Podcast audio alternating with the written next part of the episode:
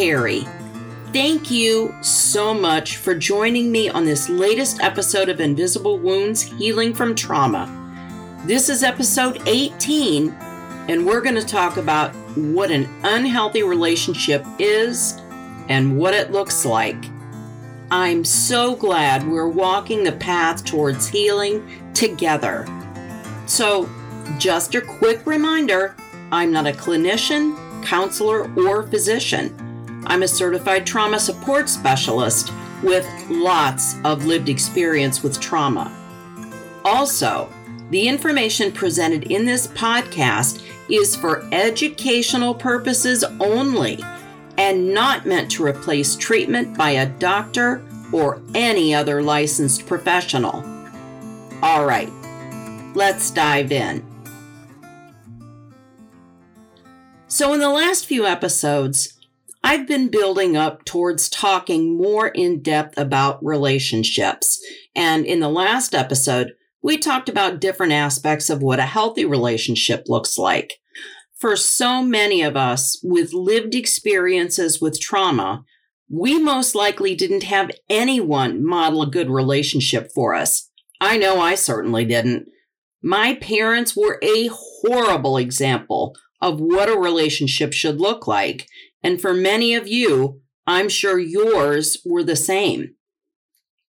When we don't have good role models around us, along with all of the traumatic things we went through, we don't have a clue about anything, not ourselves, not relationships, nada. We most likely have a complete disconnect with ourselves. We lack self worth, self esteem, self care, self confidence. We may not believe we deserve to be treated with care, respect, love, and compassion. And if no one showed us what those things even look like, how can we have that for ourselves? If we never had people teach us our worth, value, and importance, how can we believe it about ourselves? If we don't believe we deserve those things when we choose people to have relationships with of any kind, what kind of choices in people do you think we'll make? Now, I know that because of my childhood traumatic history, I was literally set up to fail at relationships, particularly romantic relationships. When I became that rebellious teen, I went for the bad boy types. And those bad boy types really only wanted one thing. Sex was a way for me to seek love or what I thought was love and attention. It was a crappy band aid that would sort of soothe the hurt for a minute, then I'd rip it off over and over again, continually keeping that inner wound fresh and bleeding. Every relationship just continued to reinforce my inner belief that I didn't deserve any better, if some guy threw me any crumbs, I'd gobble them up, always looking for more, but never getting any. And what I mean by crumbs is that someone gives you just barely enough emotion, feeling, and attention. You know, just enough to keep you around, just enough to keep you hooked. And no one should ever be satisfied with just getting the crumbs from another person in the state I was in at that time, I let men use me like garbage, and then they tossed me away when the novelty wore off. I never understood it. I fell deeply in love, and I'm saying in love with air quotation marks, with anyone that showed an interest in me. I was looking to fill up all of those deep, empty spaces in my soul that trauma had left me with every rejection, every end to a relationship just made those holes deeper and wider. I knew that whatever happened, it had to be my fault, right? I was the common denominator.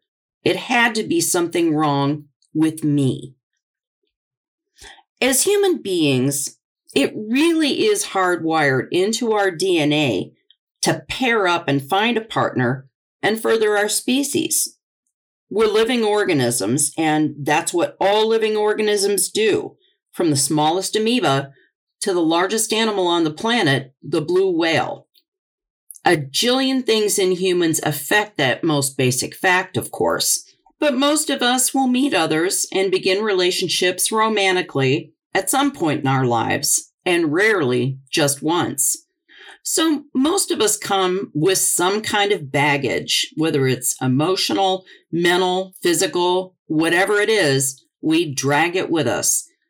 For those of us with a trauma history, that baggage is old and heavy, like a well worn suitcase, and it gets heavier and harder to carry as we go along. As we drag it behind us, we keep trying to stuff more into it, even though it's already way too full. It gets so big and heavy that our focus keeps shifting to it, trying to find a way to deal with it, maneuver it, and so much so that it takes our attention and focus away from other things, other really important things that need our attention. But we don't because of that damn heavy baggage we're carrying through life with us. There are so many signs of what an unhealthy relationship looks like. And there's a difference between an unhealthy relationship and an abusive relationship, even though unhealthy can at times feel abusive. We're going to talk about unhealthy first and address abusive relationships next in a much more deeper, deeper way, just because of how important it is. No relationship is completely healthy all of the time.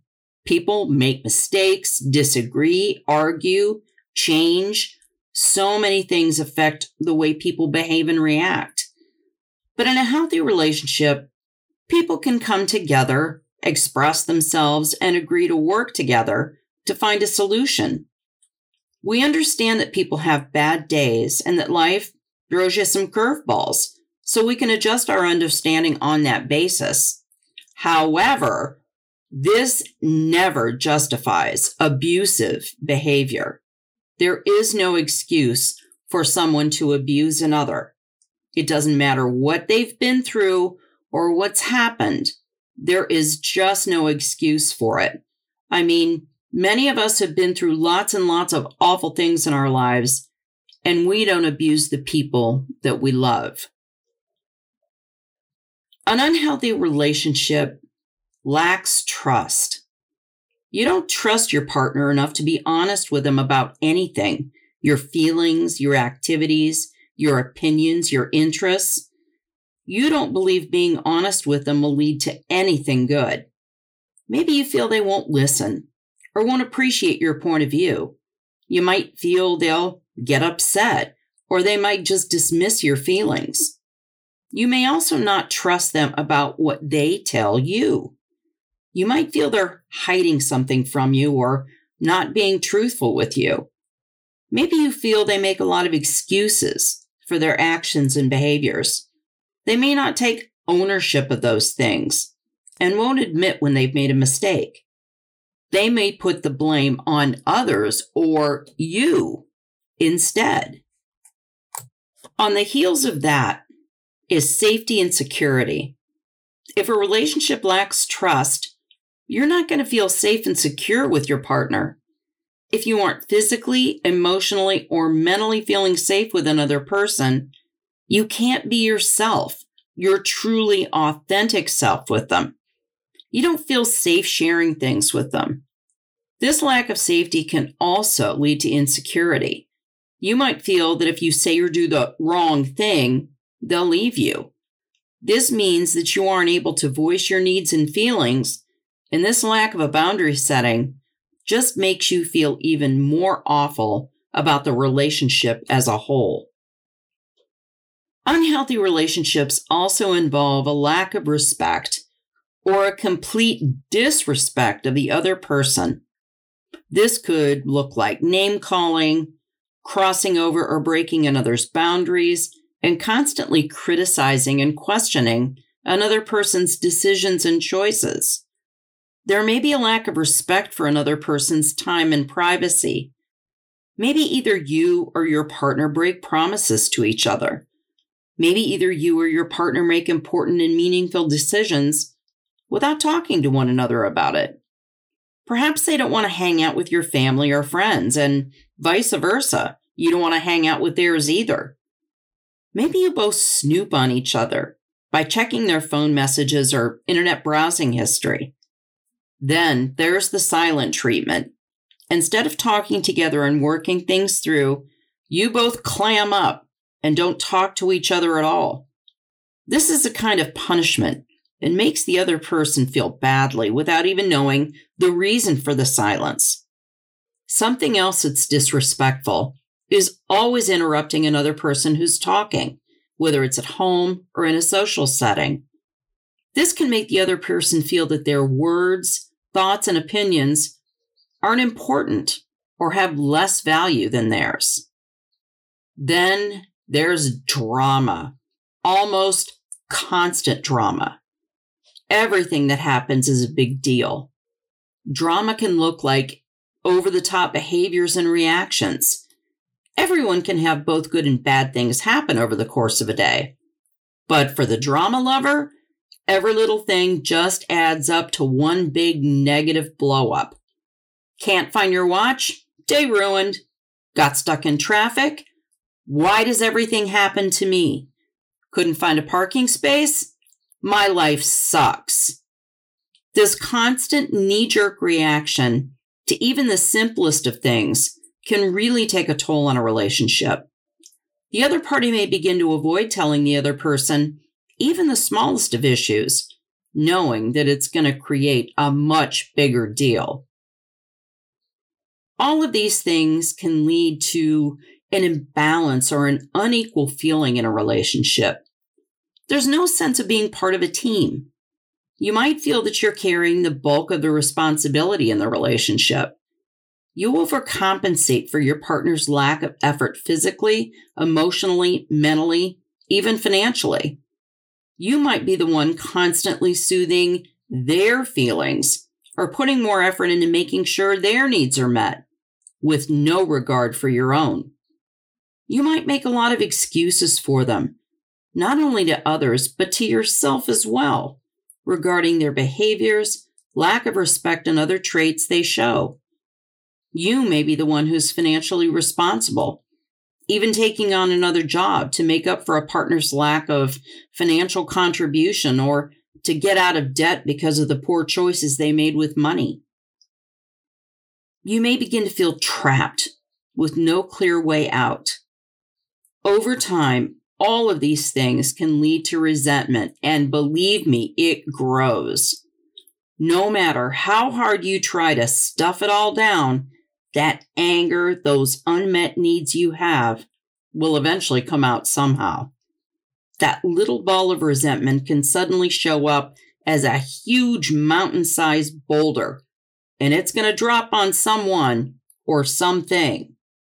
But the one that suffers the most is you.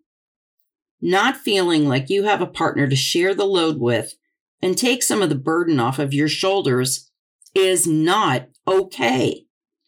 Your needs, wants, desires, opinions, feelings, safety, independence, interests all matter and are very important.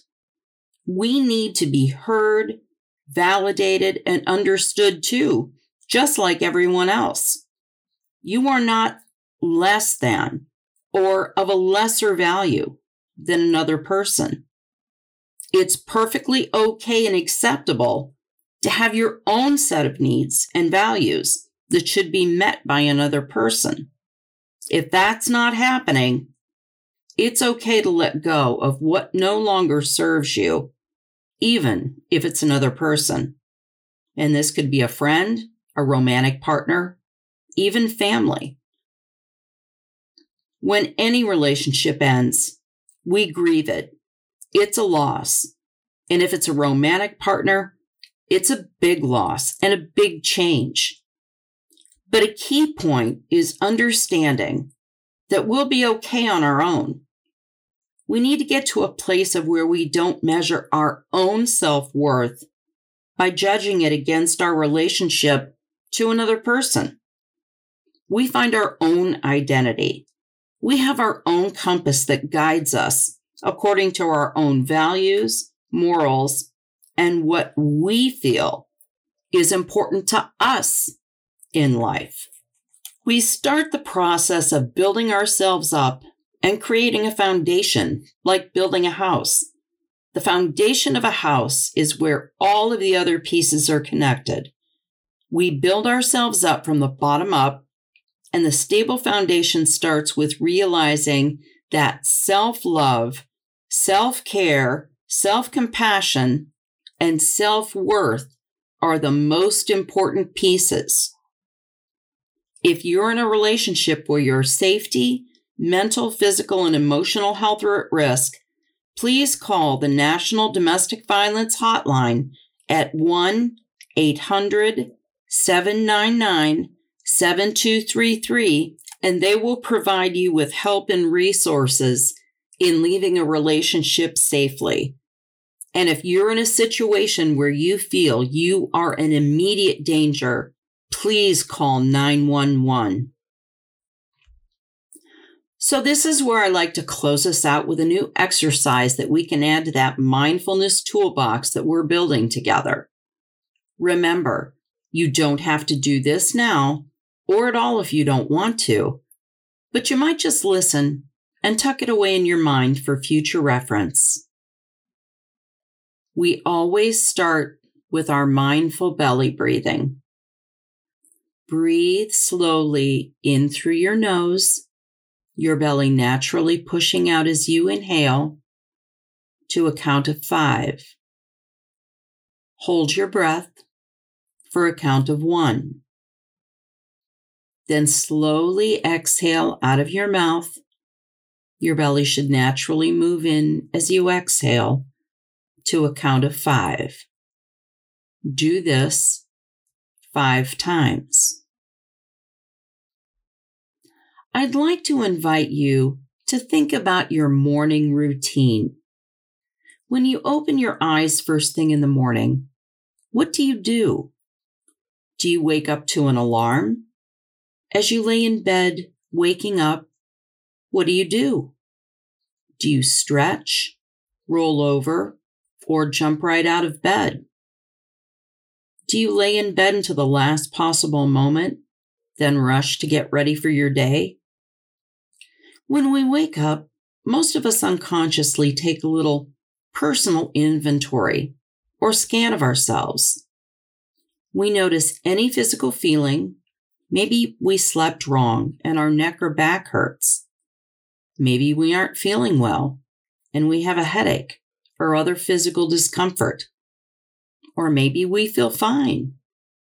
We can also have our brains jump right into action thinking about all of the things we need to do in our day. We can feel overwhelmed and we haven't even gotten out of bed yet. Creating a foundation of self love and self care can be as simple as adding one or two things into your morning routine that support your own personal wellness and well being. What you choose to do has to resonate with you it has to feel easy and positive, something that makes you feel good. So, what I'm going to do is give you some ideas of easy things you might be able to add into your wake up routine in the morning. Add just one thing to start and do it daily. Practice until it becomes a habit. Then it will naturally become what you do every morning. So, something that can really help is preparing for your morning the night before. Give yourself a little dedicated time and make things as easy as possible on yourself for the next morning. Lay out your clothes, prepare, set out what you need to make breakfast, write out a to do list or a goals list for the next day, and you can leave yourself notes. Put your bag, keys, etc. in one spot so you can grab it and go. Next, and I know this is hard, set your alarm 15 minutes earlier than you normally would so that you can build in a little extra time and space to create your new morning habits. The next suggestion is get rid of an annoying alarm. Wake to music. Set your alarm to music that you love. And there's lots of ways to do this with your smartphone. Or use nature sounds, whatever appeals to your senses. As you wake up, listen to something positive a podcast, a book, a story, anything that promotes positive or happy feelings. Stretch your body. As you wake up, gently stretch your muscles, stretch your arms, your legs, and your shoulders, and release any tension you might have. Meditate, and this is not easy for many of us. Something easier might be to close your eyes and picture your happy place, somewhere you feel good. It could be anywhere, doing anything with anyone.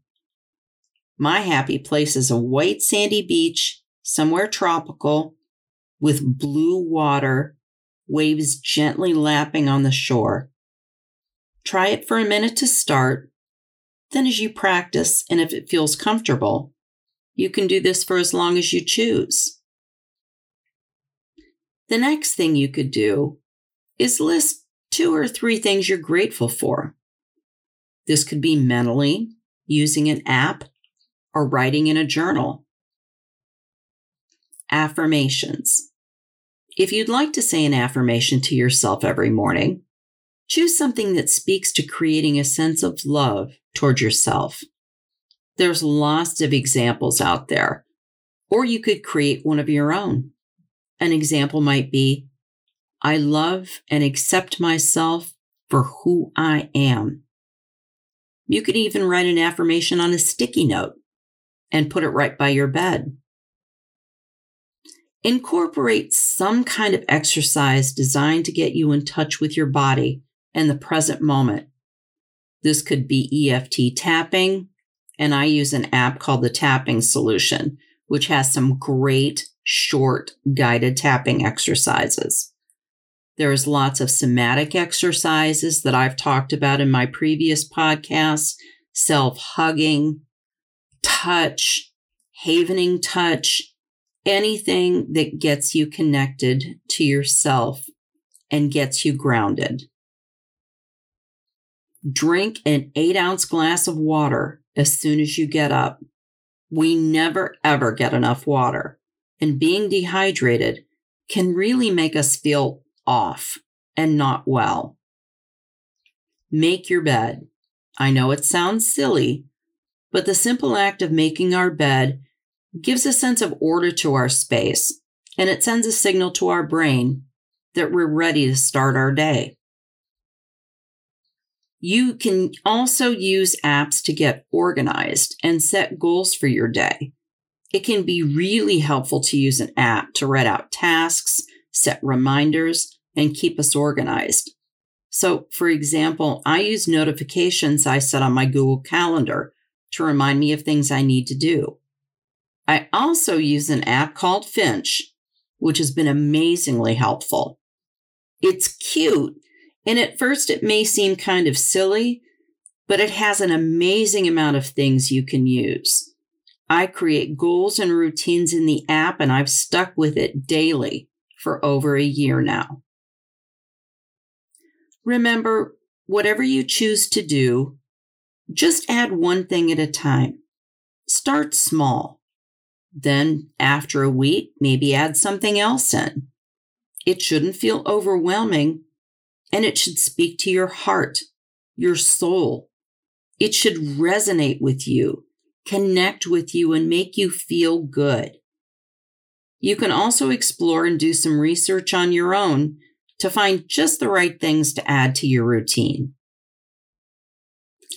I hope these exercises are something you found helpful, and it's more tools we can add to that mindful toolbox we're building together. Whenever you need to go to that toolbox and pull out any skill we've learned in order to feel more grounded, safe, and connected, do it. You are building it. Those tools are yours, and they're there for you to use. I've created a list of all the techniques and exercises we've learned on my website, Invisible Wounds Healing from Trauma.com, and will add to it as we go along. I've also put each exercise to beautiful music and video on my YouTube channel, Invisible Wounds Healing from Trauma. Please subscribe if you like what you see and hear.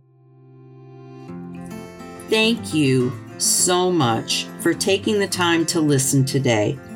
And please keep on listening wherever you listen. Please like, subscribe, favorite, and follow me. And what you think really matters to me too. So comment on the show, ideas for things you'd like to hear me talk about, whatever's on your mind.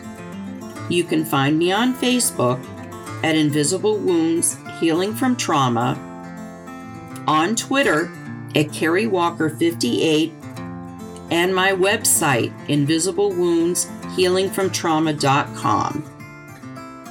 Look for my new episodes dropping every Monday on all of your favorite podcast, music, and listening apps.